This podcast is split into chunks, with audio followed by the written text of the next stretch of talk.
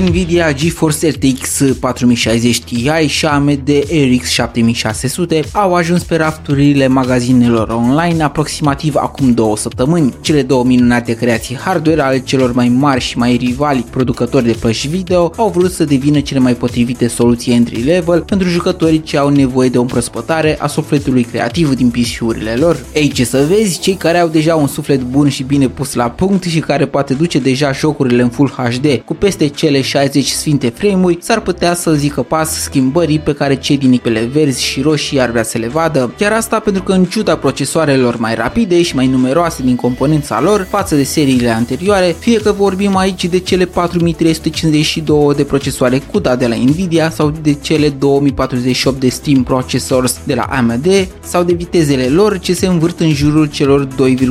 GHz, more or less, testele real life nu au oferit scoruri mai mari de 20% pe partea de performanță în comparație cu predecesoarele lor, iar dintre ele 4060 Ti-ul este cea care conduce la scorul frame-urilor, mai ales atunci când s-au comparat jocuri cu ray tracing activat și cu rezoluție de 4K. Nu-ți imagina totuși performanțe stelare, dar e de precizat că RX 7600 stă destul de prost pe partea de randări Ultra HD, fiind în urma concurentului cu cel puțin 10-20